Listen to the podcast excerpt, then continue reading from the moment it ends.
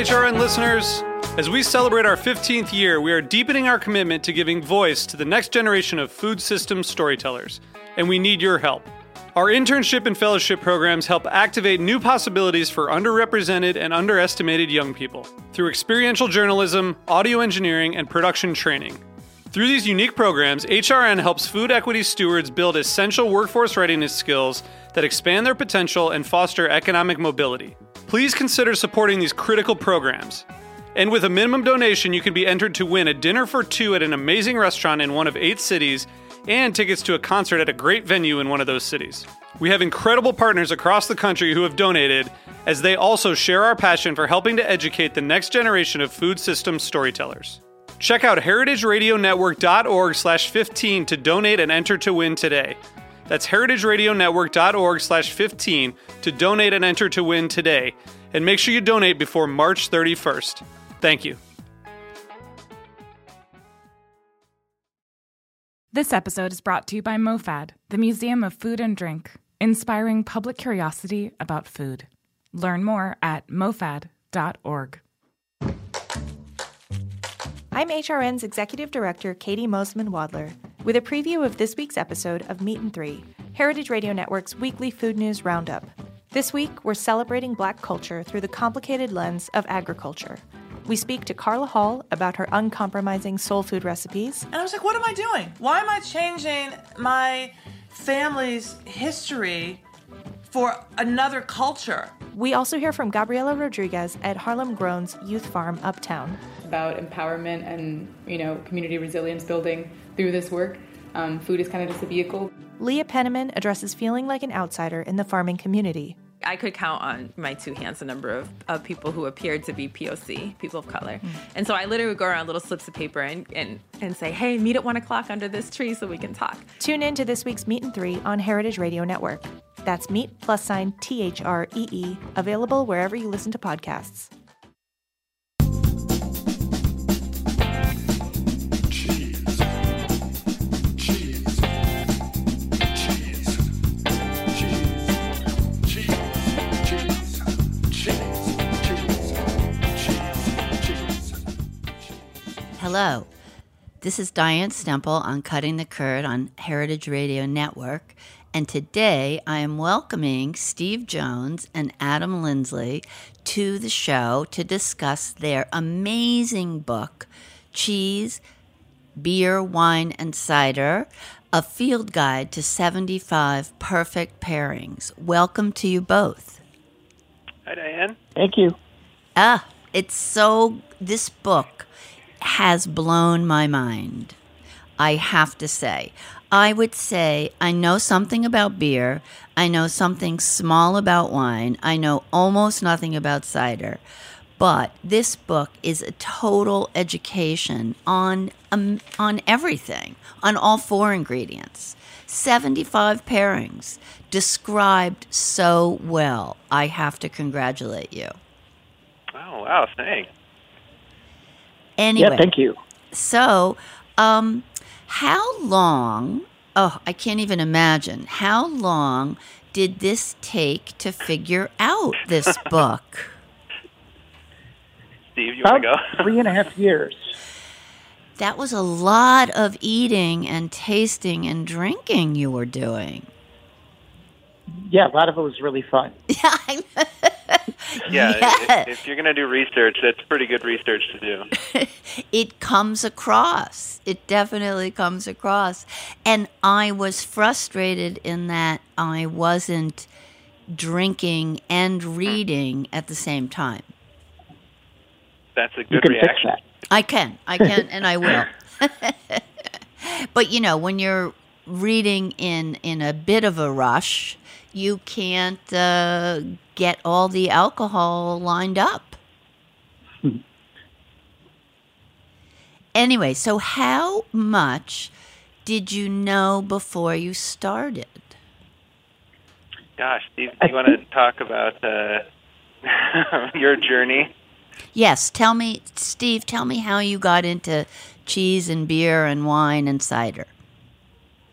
Well, cheese has been 20 plus years so far. Mm-hmm. Um, and then wine, beer, and cider were quite often present in, in the, the places that I was working. Yes. And quite often at the end of the night, we would sit down with, with the beverages and the cheese, and, and that's kind of where the magic started for sure. Yes. and um, which was your first love with cheese? Beer for sure. Okay. Um, it, I, I've always liked all the beverages. Uh huh. That ci- cider's the real newcomer, but but it's it's kind of the secret weapon. Yeah. Now, um, you say in the book very quickly, you end up saying, I think, that cider is best or easiest to pair. Yeah, Adam, don't you think, don't you feel the same way? I, yeah, I do. Yeah, that's kind of one one big thing that we learned from this whole experience was uh, was just how easy it was to take pretty much any cheese and you could uh, find a cider that went really well with it. Mm. Um, and, and you know it makes sense. You know, people have been eating cheese and apple forever, um, so of course, cider's gonna fit that bill well. Mm. Hmm. Gosh, I I don't. I guess I don't make the leap from cider to apples. I, I don't. I don't know why. I, I know that You've it got a is. cou- What? You have a couple of things though uh, working in cider's favor. You, you've you've got the fruit for sure. Yeah. Yeah. You, you quite often have acid Uh huh. and and then um, carbonation quite often. Ah. Okay. So all three. Yeah, and those those are all ringers for for pairing for sure. Mm-hmm. Mm-hmm. Okay. Now, uh, what amazed me also, I, I'm going to read aloud from the book. Um, I love your uh, pairing descriptions. I'm going to read uh, the first one um, that you talk about with beer. Drinking a fine American lager with a wedge of death and taxes is to invite harmony into your life. Together, they become one and the same, bolstering each other's most prominent qualities into a cohesive experience without losing any character in either the beer or the cheese. The well salted Death and Taxes catches the beer's graininess and sugars, clarifying them until they evoke cereal and honeycomb. Meanwhile, the lager connects with the rind, bringing up those cocoa and yeast notes right alongside the beer's highlights, while upping the cheese's creaminess to a decadent level. I mean, really. I'm getting hungry just to hearing that. this is this is when I read that first beer description or beer, beer and me- that first pair. I thought, oh my god, these guys can write. They know flavors in a very in-depth and interesting way. The um, was- Steve in particular is is so good at, at pinpointing those, um, oftentimes of really obscure flavors. Um, you know, I'm, I, he has a lot more experience with it than I do, but he'll uh, I'll say, oh, you know, this kind of tastes like um, like nut or something, and and Steve will pinpoint like the actual nut. Oh, that's actually like walnut, uh, Uh-huh. toasted toasted walnuts. Um, so I, I learned quite a lot working with him on that. So he he is the um, the genius taster be, of the two of you. Well, Adam's no slouch for sure. Well, I'm sure, and he, I'm sure he improved as you, you know, went along. I think so. I think we both did. Yeah, Yeah. yeah, yeah. Yeah, we both. And You know, we we learned so much. Just Go ahead. They, even like that, the the sidebars that we wrote, the quick bites. Yes, yes that that was my favorite part of the whole book was just going deep on these little bitty subjects. Uh huh. Yes, I was wondering who decided what. Now, now, when you planned the book, what were you thinking it would be, and how did it change along the course of writing it? Do you remember, Adam? Yeah, specifically with the sidebars, or um... well, or, or no, with the no. with the whole book the whole book. Yeah. Well, I mean, originally we had um, planned to pair uh, a beer and a wine and a cider with every single cheese. hmm Uh, but as we started to get into actually researching the book, we realized what an enormous undertaking that would have been. Right. Um, three and a half years wouldn't have been even, you know, we wouldn't have scratched the surface of that. Um, yeah. so we, we realized that, that really finding a really good match with one cheese and one beverage um, was the way to go. Okay. So that was that was one big change. Okay. Um, but the those quick bites, those sidebars, were there from the very beginning. Um, Mhm. Steve and I both latched onto that idea hmm um, of you know stepping you know just to the side of uh, of cheese or, or beer, wine, and cider, and kind Mhm. of digging a little deeper into uh, some of the fun facts that people don't often hear. Yes, I I I, I found your selection of fun facts very interesting and varied. Yeah, it was it was tough, uh, even just narrowing it down to those. To be honest, Mhm. we could have gone, we could have written another entire book that was just quick bites.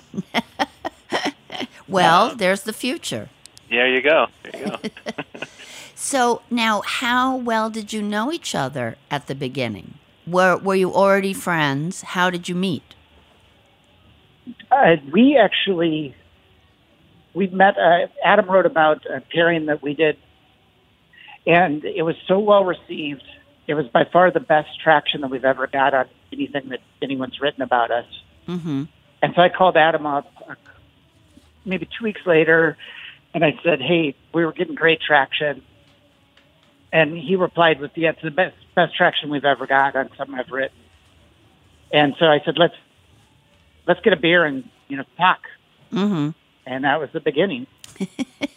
yeah, I had I had known of Steve um, for years. His uh, here in Portland, um, his cheese appears in so many restaurants in Mhm, town. mhm. Um, you'll see, you know, Steve's cheese in- written in chalk in half the menus in Portland, and um, so I knew him by reputation for sure, and had been in um, Cheese Bar before and seen him around town, but uh, never had formally met him until that uh, that first beer and cheese pairing event that I wrote about. Mm-hmm. Mm-hmm. And what? it, it was just meant to be. okay. And what did you write about it in the newspaper or? Uh, this was for Serious Eats, which is um, an online food um, website. Mm-hmm. Okay. Now, the beers in the book seem more unusual to me than the wines. Is that my imagination? Or do I just uh, recognize wine types more easily? I think they're all the beverages are pretty varied. Uh huh. Uh, I, I think beer has has such an esoteric range Uh huh. it may, it may appear to be more extreme. Uh huh. I mean, that's part of why I love beer with the cheese. Mm hmm. Because there's so many different tastes. Yeah, I mean, you can go from super super bitter to super sweet. Mm-hmm. You can be three percent alcohol. You can be thirteen percent alcohol. Mm-hmm. It's, it's just such a range. Mm-hmm. Mm-hmm. Yeah, and I um, I don't think we got too obscure on the beer styles. Um, it was a little more difficult to find 25 styles of cider, Uh huh. um, just because Yeah. That that style is by far the, the least varied. Mm-hmm. Um, but for, for the beers, you can find those styles in, in any city in Okay. the U.S. Okay. Now, what about the prices? You don't include any. How expensive would it be to do this whole book? As a consumer, All- as a Every consumer, pairing? Oh, yeah. I, I mean, most of these beverages really are not super extreme in price. Okay. I mean, I thought Uh, the most of them- wines had um had some lower possibilities for wine. Yeah, for for certain, you could be coming in under twenty five a bottle. Yeah. yeah. On- on and most the beer of and, and the beer and cider will be even cheaper than that. Well, but that's Yeah. because they're smaller amounts. Right. Not necessarily cheaper per liquid, you know, per amount. Yeah, per ounce. I mean, beer's getting up there with wine these days. Yeah, yeah. Huh. Um, okay, so I didn't care. I mean, I know how expensive cheese is, and I don't really care, but I was wondering uh, how, you know, what the cost would be to do the whole book, because I, of course, you know, have plans to do it. Uh, Good plan. anyway, um, so so you weren't already friends, but you met, and then um, what else changed in the book plan? Did did you both write? Did you write together? Did you write separately? Did you make assignments? yeah. All the above. Go ahead. Uh, go, go ahead, Adam. Okay. Um, yeah. So the the typical um, pairing, it would go. We would so we would meet at Cheese Bar, Mm-hmm. um, and early on we would um, have these big spreads, um, lots of cheeses, lots of different beers and wines and ciders, um, and you know that gets a lot of looks from uh, other people who are dining at Cheese Bar. Uh, lots of jealous, hungry looks. Yeah. Um, but we quickly realized that uh, the the smarter way to do it was to really um, really cut down on the number of options that we're looking at. Um, it doesn't necessarily mean you'll you will find a a good match in that. Yeah. But if you're um, pairing so many cheeses and so many beverages, you quickly lose track of what works and what doesn't. Right. And your Um, and your palate gets tired. Yeah, and your palate gets tired. Exactly. Mm-hmm. Um, so yeah, so we would um, we quickly pare that down to these smaller little tasting sessions, Okay. and um, we would take both take copious notes Mm-hmm. um, as we tasted each combination. Mm-hmm. Um, and then uh, at the end of the evening, end of the evening, I would take that back and um, kind of compile the notes, and then start to, you know, put together a shell for what that tasting would look like if we found one that worked. Okay. Um, Yeah, and then just kind of pass it back and forth Mm-hmm. um, until we get it sounding good. Okay. Okay. Now we have to take a break. Uh, I'll be right back to talk with uh, my two guests, Steve Jones and Adam Lindsley, uh, about their book, Cheese, Beer, Wine, and Cider. Or it's not actually an end, but cider.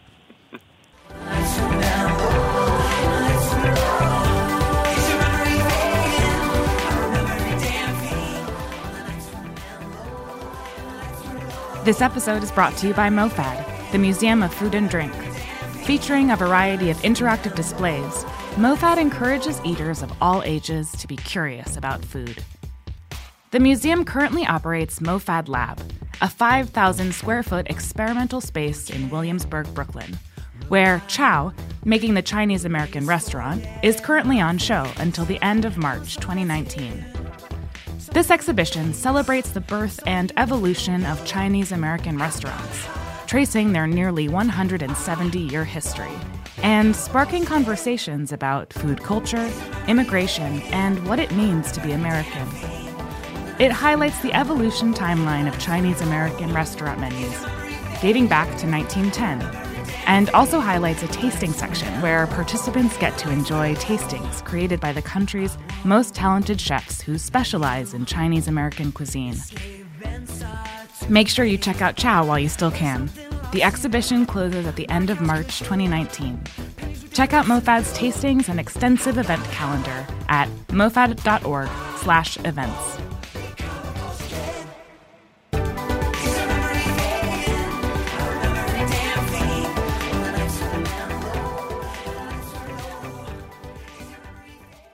Hi, Diane Stemple back on Heritage Radio Network on Cutting the Curd, talking to Adam Lindsley and Steve Jones about their new book, which the undertitle is A Field Guide to 75 Perfect Pairings. So, um, how did you both get into cheese? Maybe, uh, Adam, tell me. I think we might know how Steve got into cheese, but Adam, tell me how you got into cheese. Um, just through um, wanting to um, just be a part of anything anything that tasted good. to put it as uh, bluntly as that. Okay. Um, you know, for years I wasn't really uh, didn't really pay attention to food. Um, I was in Los Angeles for a number of years, and uh, it wasn't until my uh, the very end of my tenure there, like around 2007, that I uh, started to pay attention to food Uh-huh. and um, start going to good restaurants.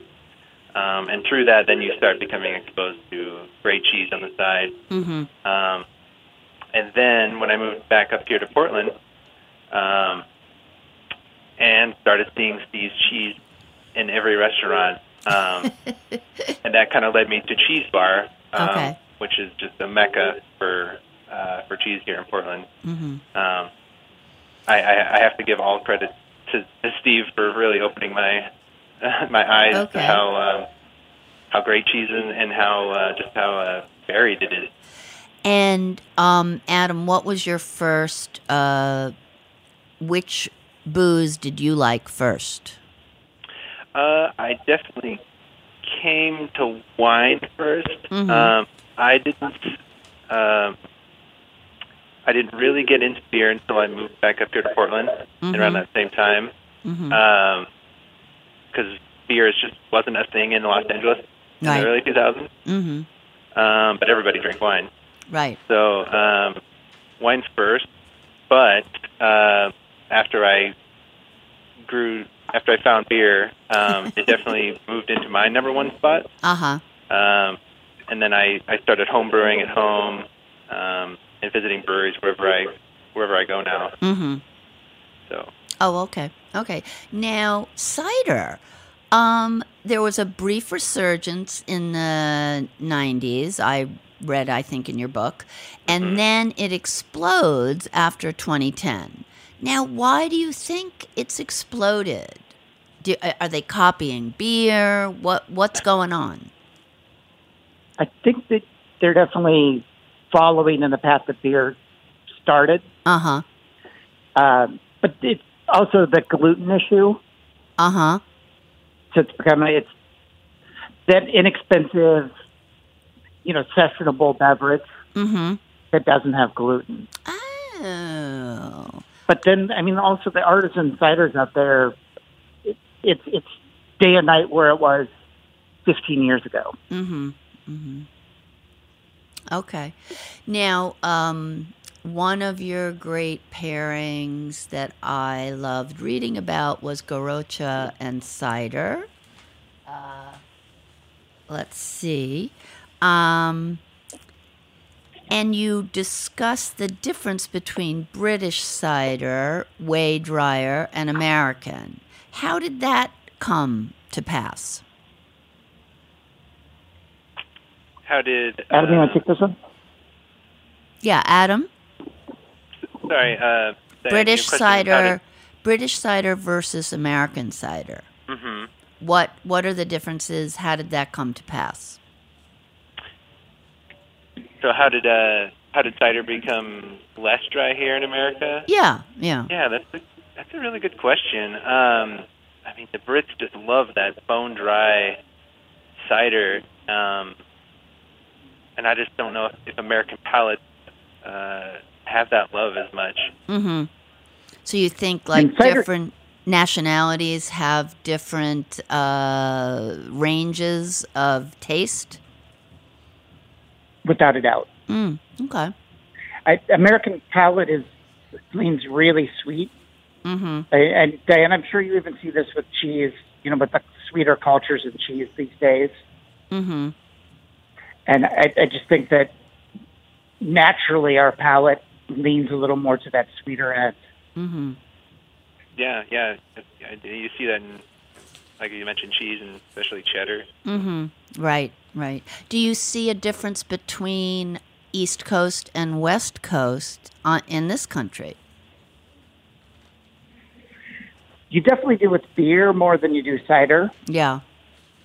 Uh, but you're Yeah. starting to see some real regional differences with cider also. Mm-hmm. Yeah, I was. But I with was beer, like, in- uh, oh, sorry. uh, Steve? sorry, uh, the the like West Coast style IPAs compared to a Midwest IPA compared to an East Coast IPA. Mm-hmm. It's such a huge gradation. Mm-hmm.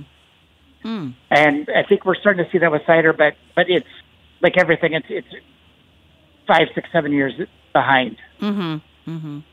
Yeah, um, I was going to say I was just in New England uh, in this past year, and uh, went hit up a bunch of cideries when I was there, and I was um, surprised by how how similar in flavor they taste to the ones that I can I can get here in the Pacific Northwest. Mm-hmm. Mm-hmm. Um, although in Vermont you have um, iced cider, which you don't see too much outside of that. Right. Now, explain to me um, the book talks about single varietal ciders. hmm Uh, Adam, can you explain that a little bit for our listeners? Yeah, so most cider is made with um, a combination of different cider apples, Uh huh. um, and single varietals uh, really just focus on one one apple um, and and really highlight the, the characteristics of that apple. Mm-hmm. Um, so you'll see a lot of uh, traditional cider apples like Kingston Black um, or Wickson that uh, that manage to have enough balance to them. Um, you Mhm. know, the, the the sweetness, but the acid and the bitterness, um, where it can stand alone. Where a lot of cider apples can't do that. They'll be too sweet or too bitter um, or too acidic. Um, so they're really those single varietals are really fun to just really uh, highlight everything great about that one apple. Mm-hmm. Hmm. Here's another great example of your uh, attitude coming across in the book. It's uh, talking about Camembert and uh, one of the artisanal ciders, and it says, "Fret not. It's much, much better than it sounds."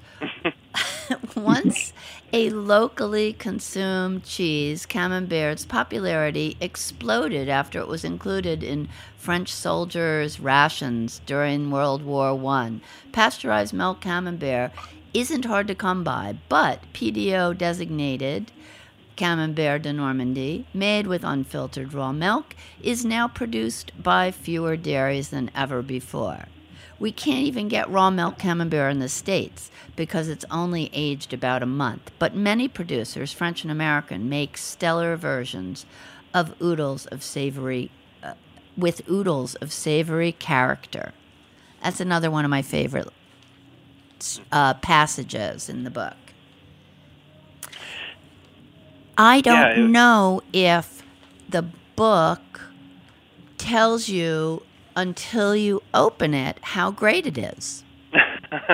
I, I wish it would. Yeah, I wanted to have on the front. This is a great book.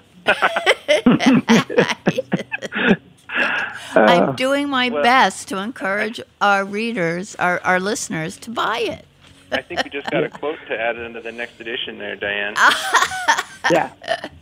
Oh, and then what about the peanut butter and jelly sandwich? Oh yeah. Where, where do you do you guys remember where that is discussed? Yes. Which one was that? I could tell you. I think you know. I think we even had a couple that that uh. Oh, there's more than tasting like one peanut butter and jelly sandwich. But Well, there's one that was real predominant. I'm trying to remember. Montina, Mountina. Oh, Yeah, I've with- never heard of Mountina. it's kind of like a Fontina style cheese Uh huh. made in Montana. Yes. Now, do you sell it um, in in uh, on the West Coast? Yeah, it rotates through our selection. Okay. Okay. Because I have never, I've have, I don't think I've seen it out here in the East Coast. Yeah, I don't know what their footprint looks like, Yeah. Yeah. And then, but we did try. oh, sorry. Sorry, we did. We did try really hard to include cheeses and beverages from all around the country.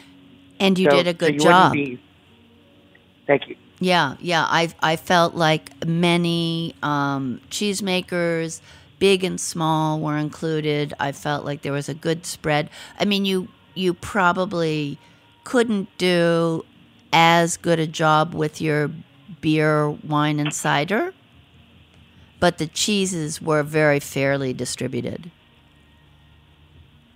Yeah, and I we I think we did a pretty good job in the beverages too. Okay, okay. Maybe I know less about them. But also, there's so many regions in America that aren't producing wine, Right, so Right. that that's a bit limiting. right. Now, wine definitely. which of you uh, wants to tell us about? Uh, I don't even know how to pronounce it. Troke, chalk, uh, something in the Basque Country where you go to a cider house and they say a word. Yeah. Adam, I think you wrote that one. yeah. Okay. Um, Were you there? no, uh, so I haven't been to a Basque one. Um, we actually just have a uh, we have a Spanish cidery here in the Pacific Northwest.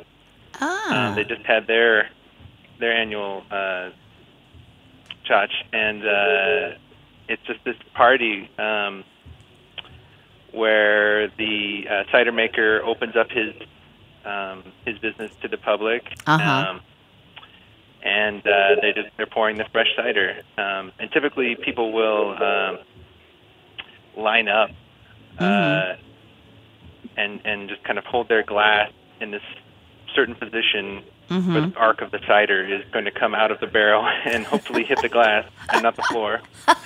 Um, and they take a quick swig and then get uh, go to the back of the line, and then everybody just keeps going through. oh, do it over. Yeah. And do you do you switch uh, winemaker? Uh, do you switch cider makers, or or you just stay at the same party? Um, you you can, I mean, every it's every cidery's own um, own thing. So Uh-huh. you can stay at one cidery. Um, typically, they have big um, they have big steaks they serve, Uh-huh. uh, medium rare or, Uh-huh. or pretty rare actually. And is cider best when it's fresh? uh, I,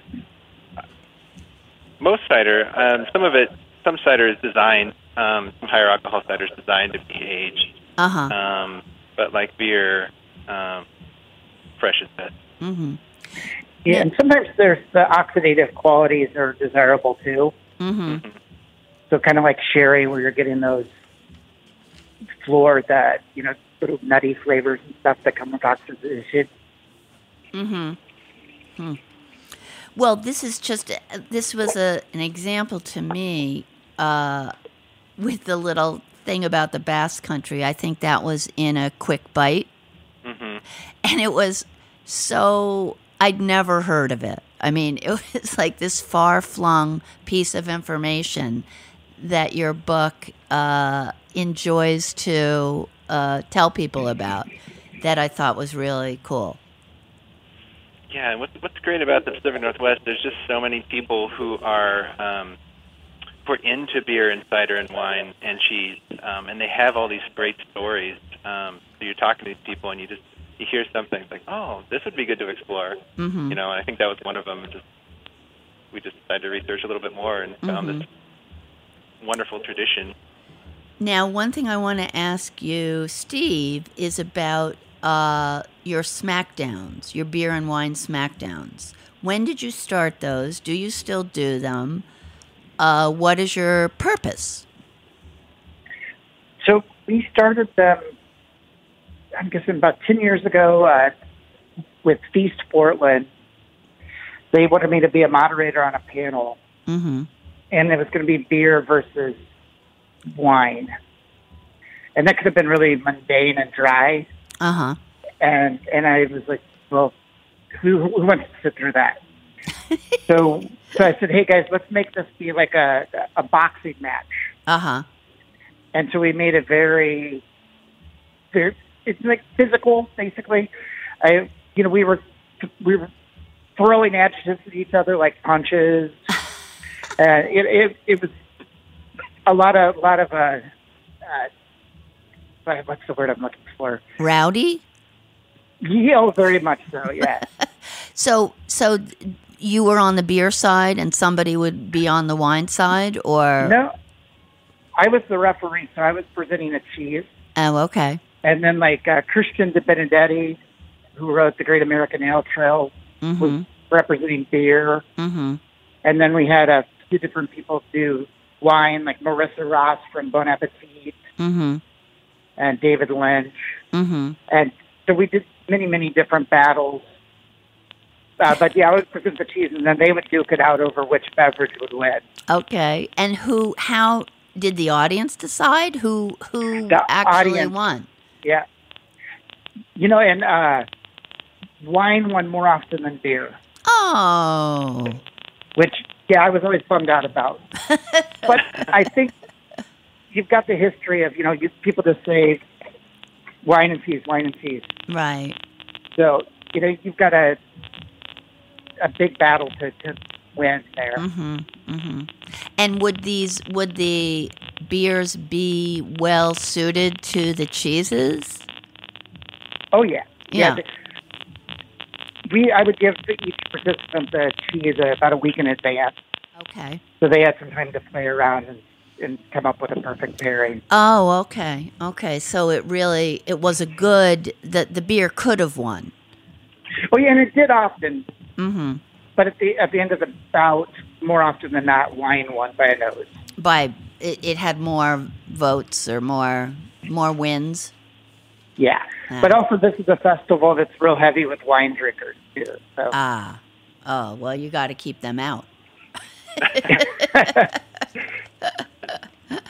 I mean, yeah, I mean that's a that brings up a good point. I mean that that kind of was the central, um, not the central, but one of the central goals of the book was to open people's minds to you know other pairings, not just wine. Yeah. Um, as Steve mentioned, everybody thinks cheese and wine. You know, it's just ingrained into our heads. Right. But um, people far less often think about cheese and beer or cheese and cider, um, and we really wanted to help level the playing field a little bit. Oh, good, good. I mean, I as a beer lover myself, new to it, but still way more fond of it than wine.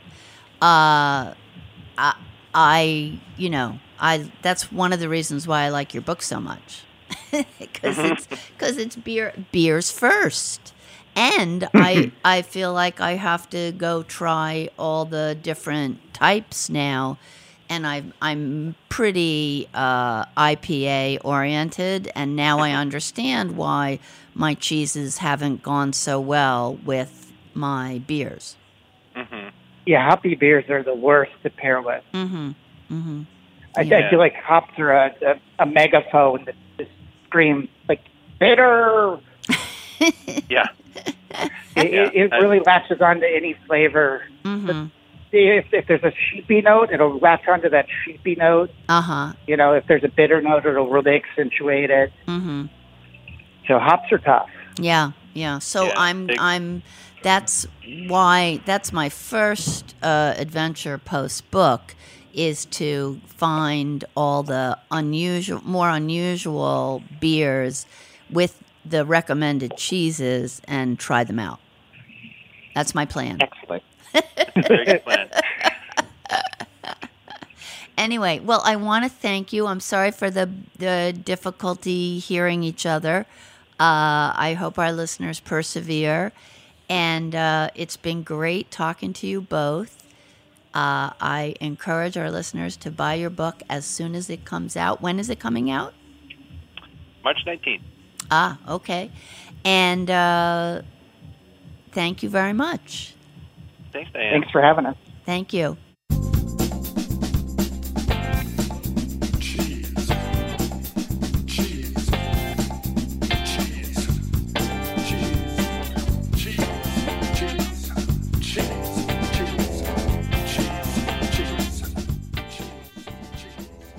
Thanks for listening to Heritage Radio Network, food radio supported by you.